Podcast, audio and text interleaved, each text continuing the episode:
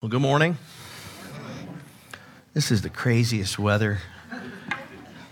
I don't think it's unique to Ohio, but um, this is this is nuts. It's supposed to be like in the 60s this week. Is that right? It was 61 the other day, and then snow. Anyway, but we're in here where it's nice and cozy, and uh, we get a chance to um, not only gather together uh, to fellowship with one another, but to worship together. And as uh, has been mentioned already, we are in the study of the book of Exodus, which we began here at the beginning of the year. And it, it's just been an amazing journey. I, I hope uh, you're in a life group, that you're processing truth together. I hope that um, you're, you're reading the, the, the scripture. Um, each week, you know, we're taking a little bit at a time, but we're just systematically working our way through the book. And uh, it's just amazing. As soon as you think you know something, you read, and it's like, wow, I guess I didn't really know that. And, and you're digging in a little bit deeper. So I hope it's been uh, encouraging and challenging to you. David uh, Martyn Lloyd Jones, the Welsh uh, pastor, uh, theologian, and medical doctor, said, if I were asked to hazard an opinion as to what is the most prevailing disease in the church today, I would suggest that it is discouragement. It's very interesting. Discouragement is really a disease of the soul in many ways. And in the hands of an enemy, it can be a terrible weapon used against us. C.S. Lewis said once that if, if Satan's arsenal of weapons were restricted to a single one, it would be discouragement. You know, Scripture is filled with servants of God who wrestled with discouragement, who were despondent. And in Exodus chapter 5, we find out that Moses is no exception.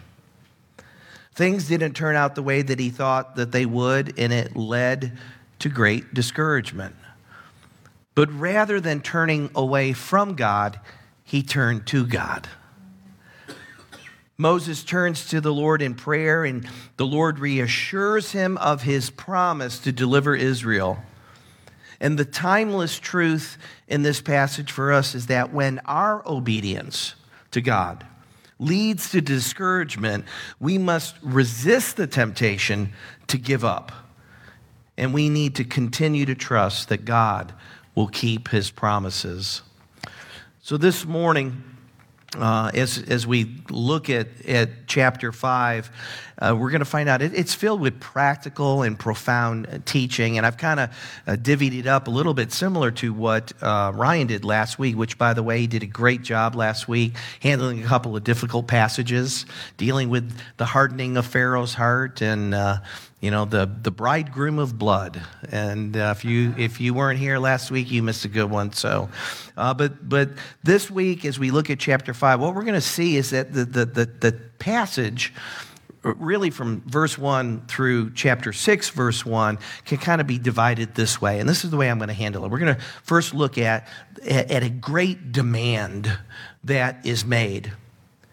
Then it's followed with a defiant rejection and a fruitless appeal. And then there is a piercing accusation and a desperate plea and a reaffirming promise. So, those are the six things we're going to be looking at this morning. And if you have your Bibles, you can open up to chapter 5. I'll have it up on screen as well. And so, let's look at this great demand that shows up in verse 1. It says, Afterwards, Moses and Aaron went and said to Pharaoh, Thus says the Lord, the God of Israel Let my people go, that they may hold a feast to me in the wilderness. Now, at first glance, it, it would appear that Moses is doing exactly what God had told him to do. Now, it gets a little complicated when you read about what God tells Moses to do and when exactly he's supposed to do it. Um, but, but I just couldn't help but wonder did Moses really do what God told him to do? According to verse 18 of chapter 3, God told Moses to go with the elders of Israel. And it appears that only Aaron went with him here. God also told Moses exactly what to say to Pharaoh. But Moses' approach, what he said and what he did, doesn't seem to match what God told him to do back in chapter 3, verse 18. There we read, You and the elders of Israel shall go to the king of Egypt and say to him, The Lord, the God of the Hebrews, has met with us. And now, please let us go on a three day journey into the wilderness that we may sacrifice to the Lord our God. That's what he was supposed to say. But instead of making a polite and reasonable request of Pharaoh, Moses begins by making a demand. Now, you have to understand, you're talking about the most powerful man on the planet. And, and Moses goes to him and he basically says, first words out of his mouth, let my people go. I don't suppose that went over too well. Moses also refers to the Lord as the God of Israel, not what God said to say, the God of the Hebrews which was how the people were referred to there in Egypt. God told him to say that we may sacrifice to the Lord our God. Moses said that they may hold a feast to me. Now, no doubt there would be some feasting involved, but Moses really should have been more careful to say exactly what God told him to say. Now, God has told him to say some other things too, but, but that comes a little bit later. And as I was thinking about this, I was thinking how, how true this is for us that we too must be careful with God's word. The, the, the, Bible is not a collection of nice sayings and, and you know, cute proverbs written by men over the centuries. It is the very word of God. We take very or at least we ought to, take, be, be very, very careful in how we translate the original languages. Now, we don't have the, uh, uh, uh, the, the, the, actual manuscripts that were written, the original manuscripts. We have copies of those, but through the science of textual criticism, we're able to reconstruct what those original documents were like. And we need to stay as close as possible to that. We, don't, we must not add to God's word. We must not take away from God's word. We're warned about that in Scripture. And it's particularly important for those who preach. But we must all learn to handle God's word accurately, to become workmen who need not be ashamed. Now, despite Moses' failure to say exactly what God told him to say, God did want to emancipate his people. He wanted to set them free from their slavery. He wanted to set them apart so that they might serve him.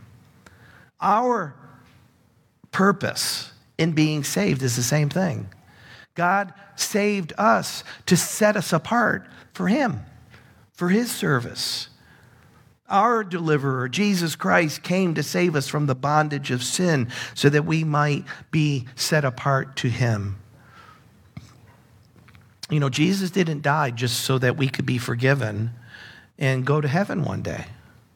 God has a purpose for our salvation.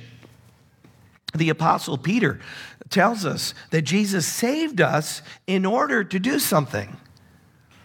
In 1 Peter chapter 2, verses 9 and 10, he, he tells us that he died to make us a chosen race, a royal priesthood, a holy nation, a people for his own possession, that we may proclaim the excellencies of him who has called us out of darkness into his marvelous light.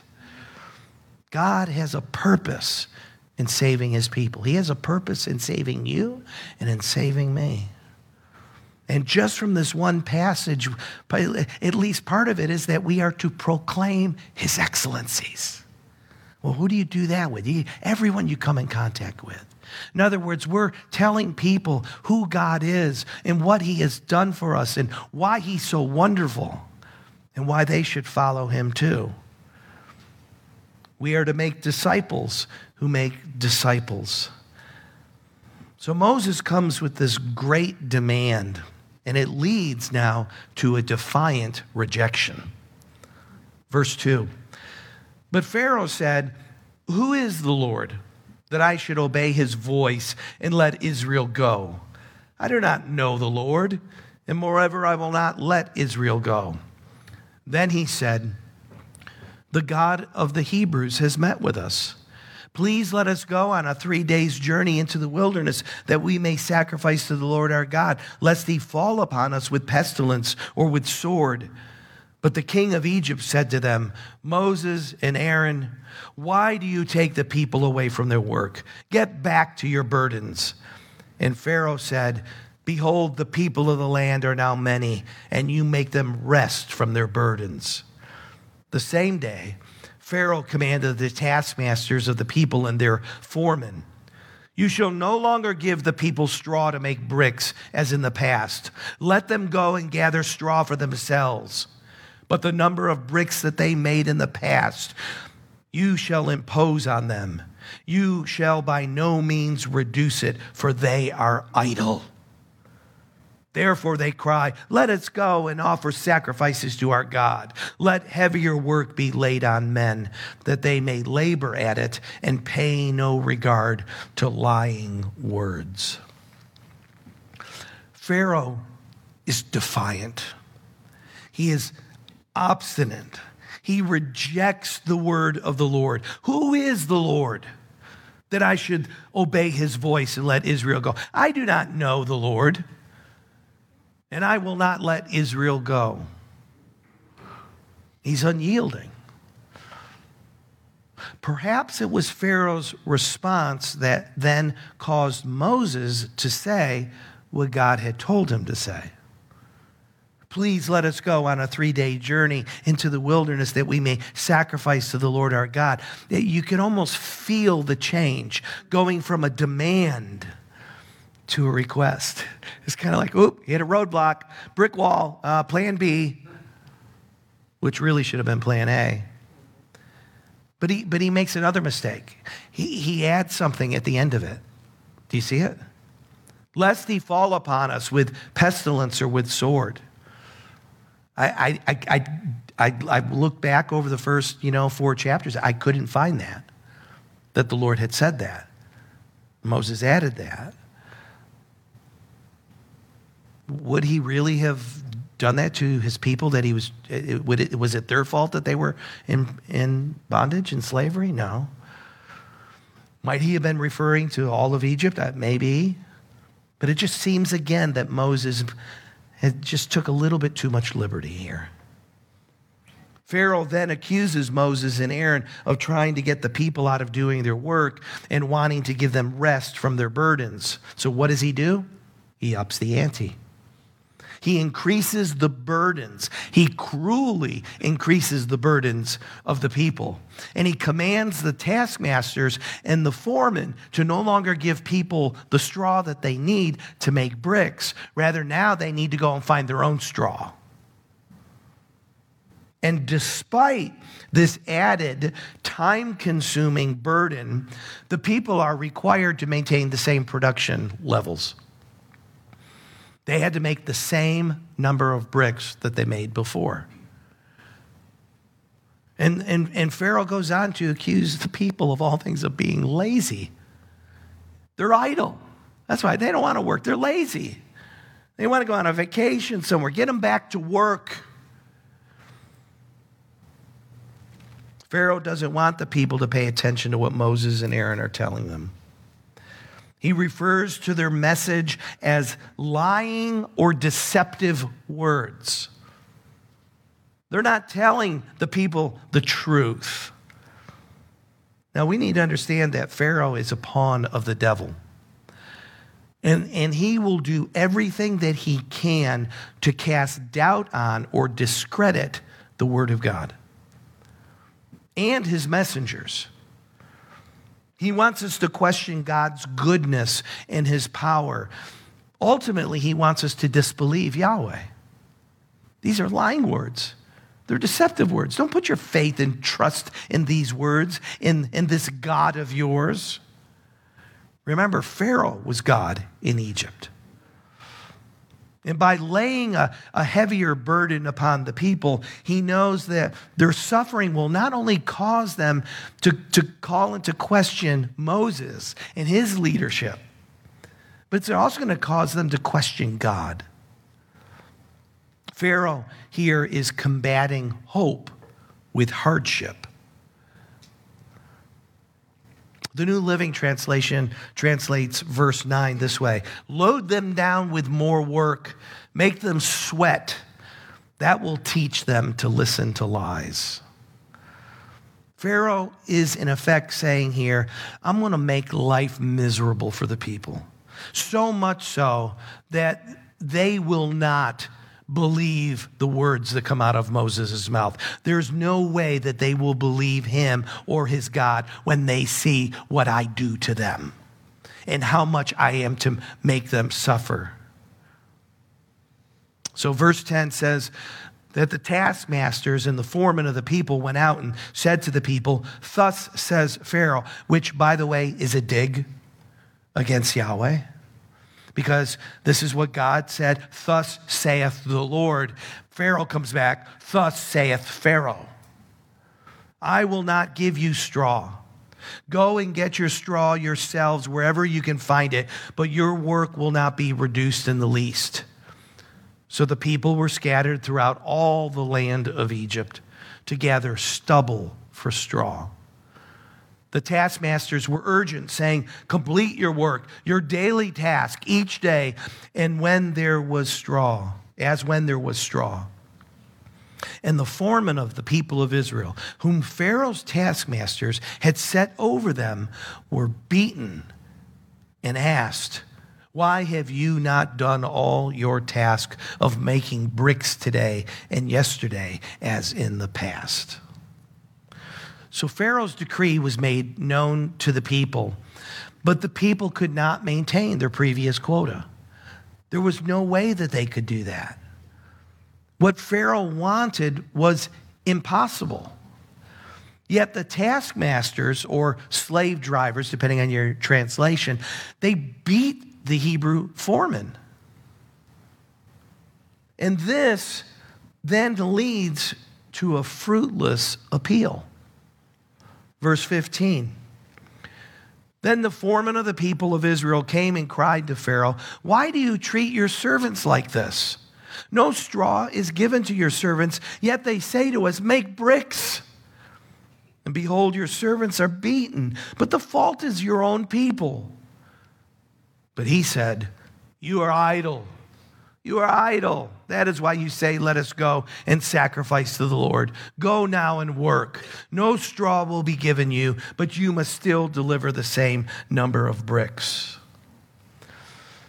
Now, the taskmasters were Egyptian, the foremen were Hebrew slaves that were put in a position to oversee the people. And therefore, they had a degree of respect as overseers among the Egyptians, but now they've been beaten for something that was out of their control. So they decide to lodge an official complaint with Pharaoh. And I have no doubt that they hoped to reason with Pharaoh, uh, but, but Pharaoh is far beyond being reasonable they no doubt hoped that Pharaoh would change his mind, that he would see how, how really self defeating this whole thing is. They couldn't do what he was asking them to do. And notice, though, that three times in two verses, these men referred to themselves as Pharaoh's servants. I think that's telling. And I think what it tells us is that they still regarded themselves as slaves. And they still saw Pharaoh as their master. Pharaoh was the one in charge in their thinking, not Yahweh. Now, we can certainly understand their actions, can't we? I mean, those of us that have worked in the marketplace and, you know, have not been treated fairly, you know, to, to go before our bosses and ask for a raise or for additional benefits, or maybe the union goes to bat for you. We, we can understand that. But they should have known better than to go to Pharaoh. They should have prayed before they went and groveled before Pharaoh. They, they should have listened to Moses and Aaron rather than taking the matter into their own hands, and they should have left their deliverance to God. So, the question I want to ask you this morning is might you be a little bit like the foreman? Perhaps you're still in bondage to sin. Perhaps you feel beat up by the enemy. My advice to you is, is simply this don't try and be your own deliverer. Mo- many, many people spend their entire lives trying to do that, trying to extricate themselves from the mess that they're in, trying to earn God's love and, and His favor. I, I suggest you leave your deliverance to Jesus, to the deliverer. He alone can save you from your sin and bring you safely home. Trust in Him. Well, Pharaoh doesn't budge. He reiterates his demand you must still deliver the same number of bricks. And this then leads to a piercing accusation, starting in verse 19 the foreman of the people of Israel saw that they were in trouble when they said, You shall by no means reduce your number of bricks, your daily task each day. They met Moses and Aaron, who were waiting for them as they came out from Pharaoh, and they said to them, The Lord look on you and judge, because you have made us stink in the sight of Pharaoh and his servants, and have put a sword in their hand to kill us. When the foreman of the people realized that they had failed to persuade Pharaoh to lighten their burden, they, they took their anger and their frustration out on Moses and Aaron, which, which is a, something typical that we see throughout Scripture, even today. When things don't go the way that we like them to go, we often take them out on our leaders. And they basically are going to Moses and Aaron and are saying that it's your fault. It's your fault that we're suffering like this. If you hadn't gone to Pharaoh and demanded that he let us go, he never would have laid this additional burden on us. May God judge you for what you did, Moses. That's pretty harsh. This passage, I think, reveals at least two things about these men and many of the people of Israel. First, it reveals that many people preferred slavery over freedom, which, when you say it, it's, it's mind boggling to think that, but it's true. Even today, it's true. These foremen were, were in effect saying, Moses, we may have been slaves, life may have been tough, but at least we had straw in which to make these bricks. We, we were fine with the arrangement that we had. What, what you're going to find as we go through Exodus that this same argument is used over and over again. The people always wanted to go back to Egypt. Yeah, it was rough there, but at least this and that. Any people prefer the misery of today over the blessings of tomorrow. Or, as I often say, when you don't know you're missing something, you don't miss it. They had no point of reference. Slavery is all they ever knew. This was normal life for them. And I, I, think today that there are so many people just like that. People who are far from Christ, who are entangled in all sorts of sin and addictions. And you come to them with the promise of freedom, and they prefer their slavery. This is all I've ever known. And at least I know what I have now. It's, it's hard. My mom used to have a saying, a bird in hand is worth two in the bush. I don't know if you've ever heard that before, but you know, you could apply that in a lot of different ways. But it's, it's just, it, when you can't see, and, and, and, you know, the unknown, it can be a scary thing. And here Moses and Aaron come and they promise freedom. They promise they, they don't have to be slaves anymore. I mean, I'd be wondering, well, what am I going to do if I'm not a slave? How will I take care of myself? Where will I live? What will my shelter be? I mean, there are all sorts of things that you have to deal with once you are free, have been set free. So instead of trusting God, thinking perhaps that everything that Moses has said is a pipe dream, they preferred to go to Pharaoh and negotiate better terms for their slavery. Maybe this morning you feel that way.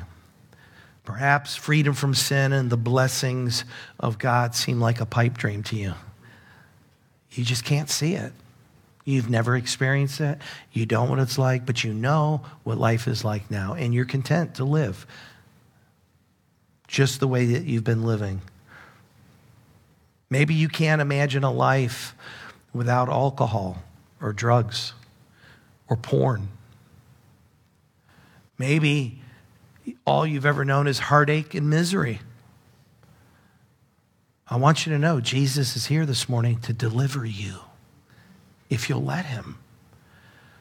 He died to set you free from your sin and the things that hold you captive.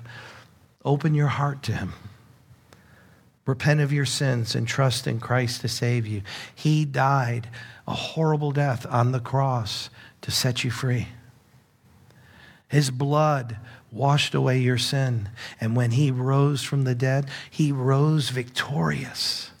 And all of us who have put our faith and our trust in him will too one day rise victorious to meet him. This is an amazing chapter. I, I told you there's a lot of profound things and practical things in this text. The, the second thing that I think this passage reveals about this men, these men is that it revealed that the faith that they had back in verse 31 of chapter 3 was not true faith. You have to remember, Exodus 4, verse 31, it says, And the people believed after Moses came, performed the signs, told them everything that God had told them. It says, And the people believed and when they had heard that the Lord had visited the people of Israel, that he had seen their affliction, they bowed their heads and worshiped. They believed and worshiped. Yet the foreman took matters into their own hands and lashed out at Moses and Aaron because things did not improve. In fact, they got worse. Their faith was not true faith. They got excited at the prospect of deliverance and no doubt hoped that it would happen right away. But God does not work on our timetable. And when things got worse, they were quick to disbelieve and even charge God's messengers with doing evil. Unfortunately, this is the kind of faith that many people have today. But, but you need to understand something. The genuineness of our faith is not measured in how excited we get when we hear a good message. It's, it's, it's not about the emotion that can be drummed up at a particular time. And it happens all the time sometimes going to concerts, sometimes it's going to conferences, sometimes it's just being in the right place at the right time and, and you're moved emotionally to make a decision for Jesus. I have known way, way too many people who have responded positively to the gospel, who have gotten baptized, who have joined a church, who have even begun to serve, who later fell away. The true test of whether or not our faith is genuine is our obedience and our perseverance. I think the parable of the seed and the sower is informative and helpful for us here. So if you'd like, you can turn over to it. I do have it up on screen. It comes from Luke chapter 8.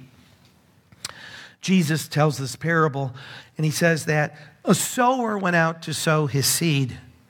And as he sowed, some fell along the path and was trampled underfoot, and the birds of the air devoured it. And some fell on the rock, and as it grew up, it withered away because it had no moisture. And some fell among thorns, and the thorns grew up with it and choked it. And some fell into good soil and grew and yielded a hundredfold.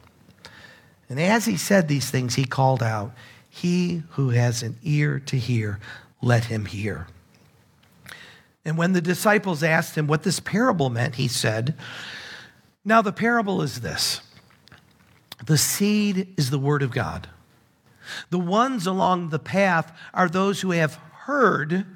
Then the devil comes and take away, takes away the word from their hearts so that they may not believe and be saved. And the ones on the rock are those who, when they hear the word, receive it with joy, but these have no root. They believe for a while, and in time of testing, fall away. And as for what fell among the thorns, they are those who hear, but as they go on their way, they are choked by the cares and the riches and the pleasures of life, and their fruit does not mature. As for that in the good soil, they are those who, hearing the word, hold fast in it and eh, hold it fast in an honest and good heart and bear fruit with patience. This parable that Jesus is telling us is, is not giving us a picture of four different Christians. He's telling us here that there's only one type of soil that produces a true believer. And that's where the soil goes down deep. It's good soil and it takes root and, and it produces fruit that lasts. Everything else is pseudo faith. So, what kind of faith do you have? Does your faith get thrown for a tailspin when God doesn't do what you expect Him to do, want Him to do, when you want Him to do it? Moses falters a bit here. He's already discouraged by Pharaoh's response, but the words of the foreman cut like a knife. Moses then questions God's character and his calling, which leads him to make a desperate plea. Verse 22. Then Moses turned to the Lord and said, O Lord, why have you done evil to this people? Why did you ever send me? Sound familiar? Here I am, Lord, send somebody else. Why did you ever send me? For since I came to Pharaoh to speak in your name, he has done evil to this people, and you have not delivered your people at all. Moses is despondent. Pharaoh has not listed, listened to him. His people are still in bondage, and, and now seemingly they are against him. This is a theme we're going to see over and over and over. Let me tell you, after, well, get, go, going on nearly, am I up to 40 years of ministry? Um, it's not easy being a pastor. It's not easy leading people, period, but leading God's people. It's hard. People always second guess you. People always question your motives. People always, yeah, it just, I could keep going. It's hard. And I can tell you this I don't think Moses could do it. I know I couldn't do it. I don't think any of our other elders could, could do what we do if we did not know God has called us to do what we do. He's the one that sustains us. I would have crumbled a long time ago if it was left up to me.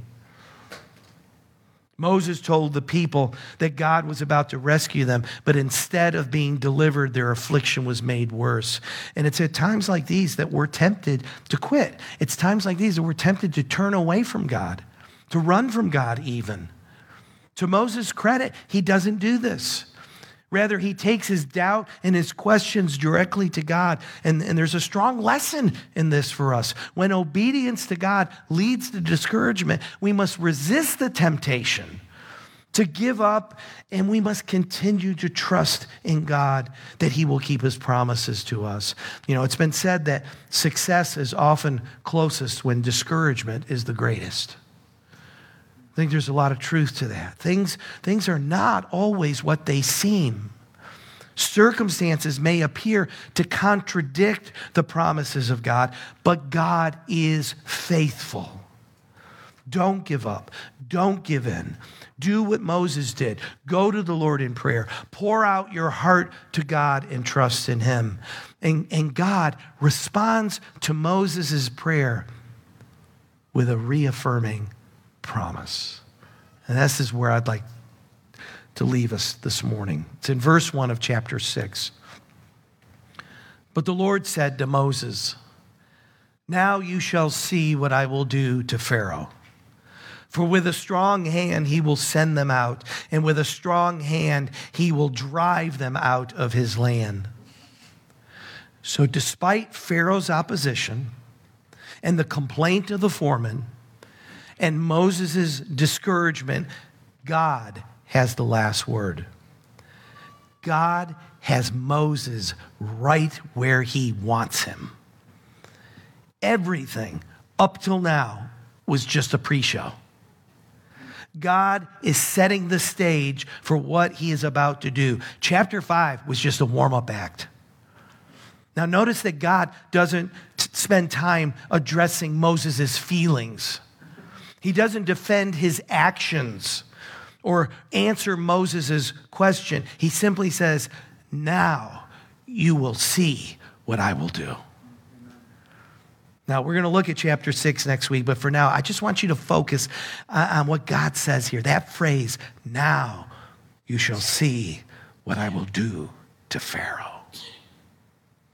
God is about to unleash his mighty power.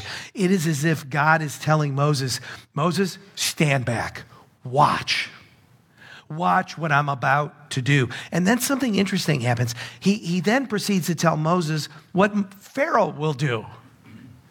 You see that? He says, Now watch what I'm going to do. And then he says, With a strong hand, he will send them out and with a strong hand, he will drive them out of his land. See, chapter 5 was all a part of God's plan. Things have got to get worse before they get better. God is working to ensure that when his people leave Egypt, that there will be no doubt where their salvation came from. It did not come, it will not come because of the benevolence of Pharaoh. And it will not come because the foremen were able to negotiate a better deal. They got an exit plan all mapped out.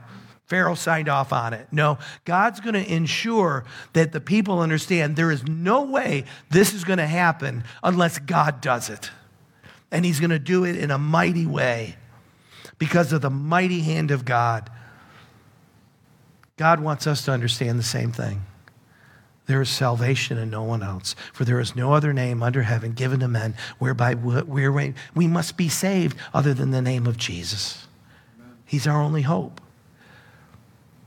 Pharaoh will have no choice but to send them out. He'll be so desperate for them to leave, it will be as if he drove them out himself.